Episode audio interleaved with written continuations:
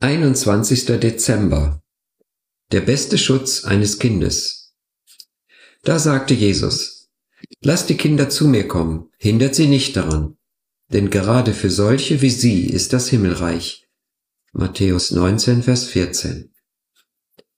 Man fragt mich oft, ob kleine Kinder von Dämonen angegriffen werden können. Die Antwort ist ja. Drei meiner Theologiestudenten berichteten mir von seltsamen Verhaltensmustern ihrer Kinder.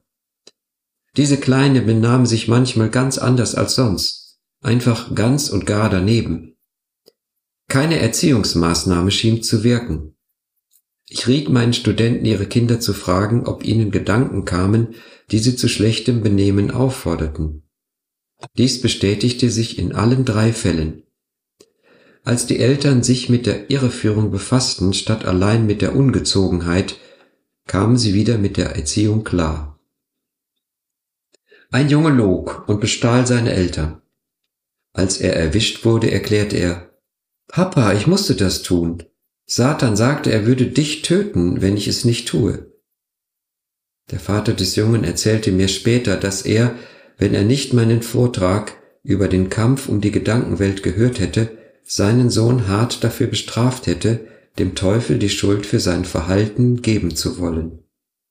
So aber bezog er Stellung gegen die Lüge des Feindes und schloss den Jungen in die Arme, weil dieser versucht hatte, sein Leben zu retten.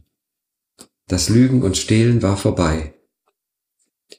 In Sprüche 23, Vers 7 heißt es nach der englischen Übersetzung in der King James Version, wie er in seinem Herzen denkt, so ist er.